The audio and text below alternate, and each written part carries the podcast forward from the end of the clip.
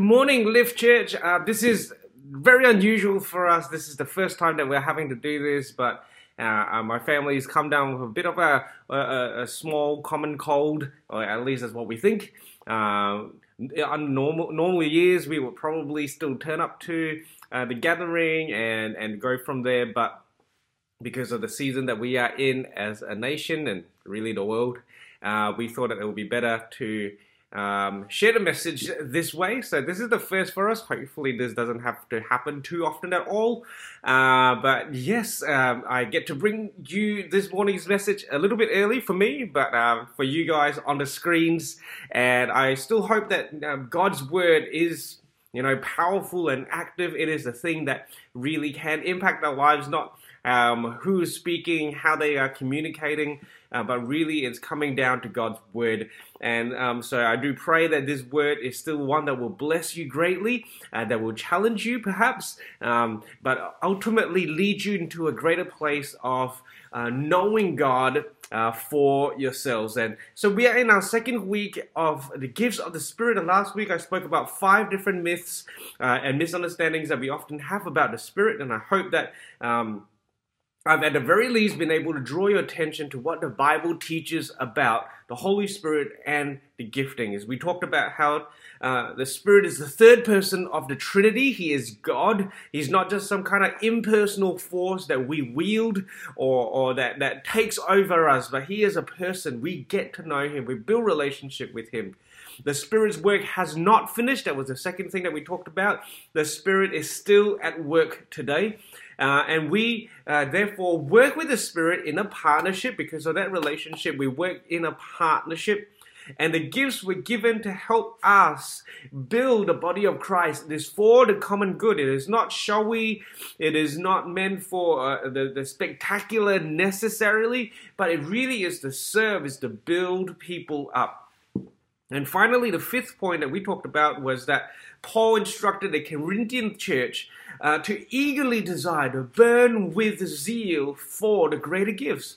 And so today we talk about this whole idea of receiving and activating the spiritual gifts. And I want to prepare you. Uh, we have our eldership team ready. We have our prayer team ready. Uh, at the end of uh, the message, there will be an opportunity for you to be prayed for, uh, to receive uh, and to activate the spiritual gifts in your life um, as I explain how the Bible teaches us about this. But first and foremost, I want to state that remember that the Holy Spirit is a person. We have to keep coming back to this concept. The Holy Spirit is a person. The Holy Spirit is not some kind of force. The Holy Spirit is a person. We get to know and build a relationship with the person of the Holy Spirit. And in order to receive the Holy Spirit's giftings, we then need to be properly introduced to Him as a person. And um, and this is what the Bible says about this. John the Baptist, the forerunner of Jesus, in uh, Matthew chapter three verse eleven says this: "I baptize you with water for repentance, but after me comes one who is more powerful than I, whose sandals I am not worthy to carry. He will baptize you with the Holy Spirit and fire." And Jesus echoes this statement just before his ascension to heaven in Acts chapter 1, verses 4 to 5. He says this Do not leave Jerusalem, but wait for the gift my Father promised, which you have heard me speak about. For John baptized with water, but in a few days you'll be baptized with the Holy Spirit. And so we have this idea that there is this water baptism, which is so important, but at the same time, water baptism is only one of two baptisms that the Bible describes. Water baptism is uh, is symbolic uh, it, it represents repentance. It represents being dead to sin and alive in Christ. That's what the Bible teaches us. Um, and, and what repentance basically is, is, is a changing of mind. Is this 180 degrees turn. If I was facing this way, I am now facing that other way. That is a repentance. And my mind has changed. And specifically when it comes to salvation, it's saying, I no longer want to live my life of sin, but I want to live according to Christ's ways so that I experience the fullness of life, experience the fullness of His salvation that has been made available for me. Very powerful, uh, uh, very, very exciting. But then from there, we read about a baptism in or with the Holy Spirit. And so this is uh, just to give you a bit of a rundown on on this. Uh, what what does baptism in the Holy Spirit mean? What does it look like? So what is baptism? Well, baptism literally means to fully immerse, to immerse. But it doesn't just mean to to dip really, but it means to be immersed so much so that your quality, the quality of who or what is being baptized uh, fundamentally changes. So basically, for example, we can say that when a cucumber gets immersed, it gets baptized in vinegar and left long enough, the vinegar penetrates uh, the cucumber and changes it so much so that it becomes a pickle. Is a pickle a cucumber? Is a cucumber a pickle? Well, not really, because it, it, it now looks different, it tastes different, it smells different, it feels different, because it has been baptized.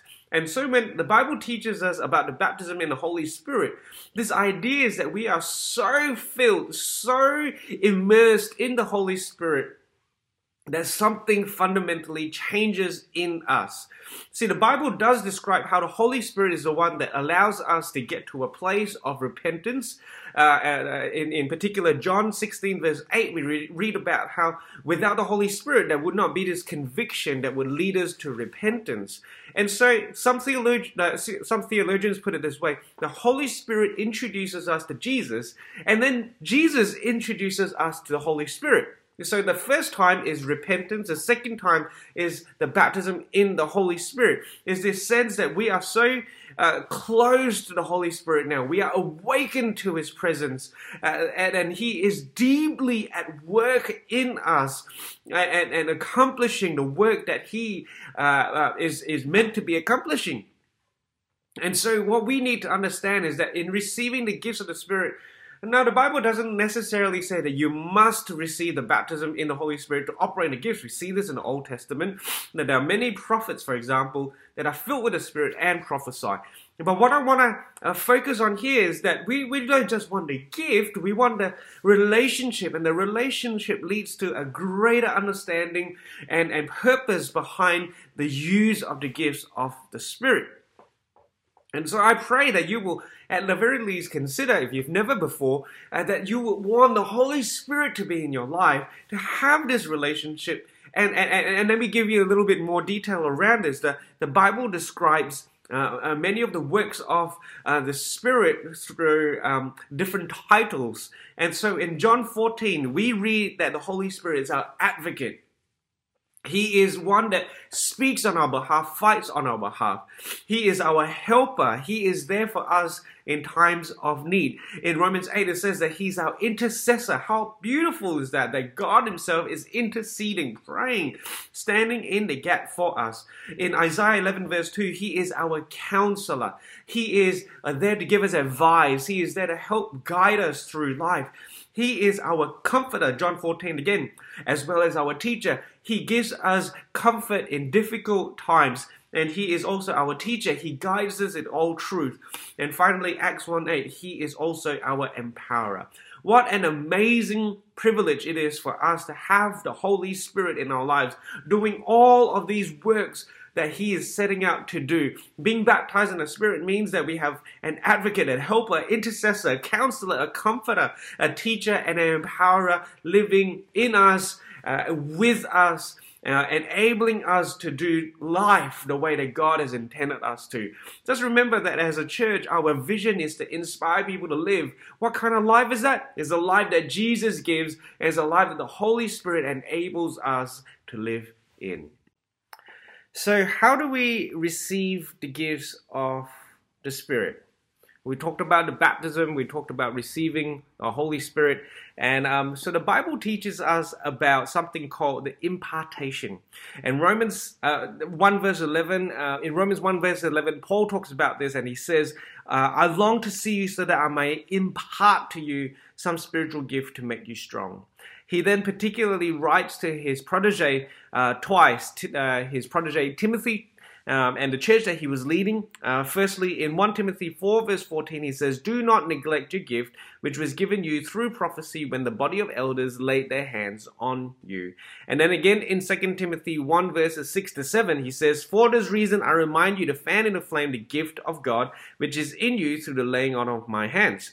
For the Spirit God gave us does not make us timid, but gives us power, love, and self discipline. And so we can see that impartation happens through the laying on of hands. Laying on of hands is simply this I lay my hands on you. Um, and why does God use this medium? Uh, uh, why not just have people just receiving the gifts left, right, and center? Why is there this need for someone to pray for you, to lay hands on you? Well, I believe it's because of accountability and stewardship. We're going to talk more about growing gifts next week. But imagine this, right? If you were given the gift um, just by yourself with no other confirmation, you could do whatever you want with it. But because you are in community, because someone has prayed over you, there is a more of a conversation. There's more of a chance that you are going to be held uh, accountable for the gift that was given to you. I know for myself as a pastor, when I pray for people and I believe that God is giving them a certain gift, I talk to them about the gift. I ask them, what is God doing in you? How are you growing that gift? What are you doing to activate that gift? All of those questions come because I was the one that prayed for the person and then went, hey, Oh, so what's happening? What's the go? Where are we going with this now? Uh, and, and, that's the beauty of the laying on of hands. I believe it's to put us in community. Remember, the gifting is meant for the building up of the body of Christ. What is the point of having a gift if you are not even in touch with the body of Christ? And so it's important that we understand that the laying on of hands is really important in the receiving of the giftings. But let's also talk about this whole prophecy thing. Remember, Paul told Timothy um, that uh, fan and flame gifts that were given to you through prophecy when um, the elders laid their hands on you. So the elders obviously laid hands, prayed for him, and also prophesied. Uh, prophecy is about declaring God's word in a very general sense. We've all got Bibles, we can declare God's word, but in a more specific way as well. Bible teaches us more deeply about prophecy. We'll talk about prophecy in a couple of weeks. Um, uh, uh, but the, but there is this sense of the elders waited to hear from God what they what He wanted to distribute and give to Timothy, and then prophesied it. Why is prophecy a part of this? Well, let me tell you a little bit about uh, and a, a, season in my life. I think it was about two years into running lift, and and uh, I remember going to Beck, and I went to Beck, and I said, you know what, I'm gonna stop trying um, the whole prophecy thing. I think it's not just just not for me. I don't have that gift. Uh, I, I don't think anyone's ever prophesied this over me. I was a bit discouraged, I guess. I did not think that I was getting anywhere with this prophetic gift, and so I thought I'm just gonna stop. Uh, but then a couple of weeks later, I was collating some of the prophetic words that was given to Lift and given to Beck and myself. And as I was reading this, I, I, I was reading literally the first one in, in this list. And, and it was by a renowned, a worldwide renowned preacher uh, who has a prophetic gift. And um, uh, and a lot of this prophecy has actually come to pass. Is really exciting. One of those was that I would be leading um, uh, you know, networks of churches, and I'm on a state exec in ACC in WA, which means that I am part of a team that is leading a massive network of churches across our state. I never thought that that was going to happen especially this early in my life. Uh, but there you go, something that came to pass. But literally, one of the first things he said to me as he spoke over me, I recorded this, I scribed this out, which I will encourage you to do when someone gives you a prophetic word. Take the time to scribe it out on a document so that you always can look back at it like I did. And he looked at me and he said, You have the gifts of teaching, prophecy, and vision. Now, I always accepted that I've got a teaching gift. I, I feel like I'm really good at it. But prophecy, vision, when I looked at that, it was so encouraging to me that, uh, that it spurred me on. It, it was like, look, this has been spoken over my life. I've got to do something about it because God has given that to me. And so when we talk about uh, prophecy, laying on of hands, it is a reminder to us about what God is wanting to do. And so, what are these gifts that you can receive? Romans 12, 4 to 9 says this For each of us uh, uh, for just as each of us has one body with many members, and these members do not all have the same function, so in Christ we, though many, form one body, and each member belongs to the other. We have different gifts according to the grace given to each of us.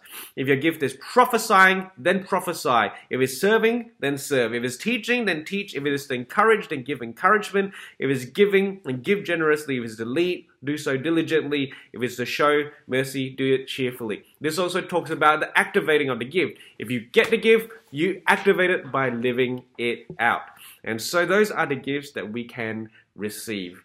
And um, there's also 1 Corinthians 12, verses 7 to 11. I did read this last week, and, and it talks about how. Um, gifts of healing, gifts of uh, miraculous power, prophecy, distinguishing between spirits, etc. And so you can look through both 1 Corinthians 12 as well as Romans 12 uh, to find a couple of lists. I don't think that's exhaustive, uh, but at least you get a sense of the different gifts that the Spirit can give to you. So, to finish off this morning, I just want to challenge you. The gift is given by the Spirit. Have you got a relationship with Him? Have you heard, enabled yourself to get to a place to receive and activate your giftings? If not, we would love to see you step out in new ways in, this new season uh, with the giftings of the Spirit. Uh, let me just pray for you, and now I'm going to hand it over to Sandy. God, I thank you that you have given us many good gifts. I thank you that you want us to be active in building your body and that we get to play a part in this as well. And so, God, I pray that this morning there'll be open hearts. I pray that there will be a stirring inside of us to want to see the giftings uh, activated in our lives. I pray for every person that is listening to this message that, God, that you will be stirring in them to eagerly desire the gifts. I thank you, Jesus. I pray this in your name. Amen. Well, thanks so much for listening to my message. Here comes Sandy to close our gathering this morning. We hope you've enjoyed this week's message. Follow us on Instagram at The Lift Church or on Facebook at Lift Church Perth. That will give you all the up to date information about what's happening in the life of our church. Thanks again for listening. God bless.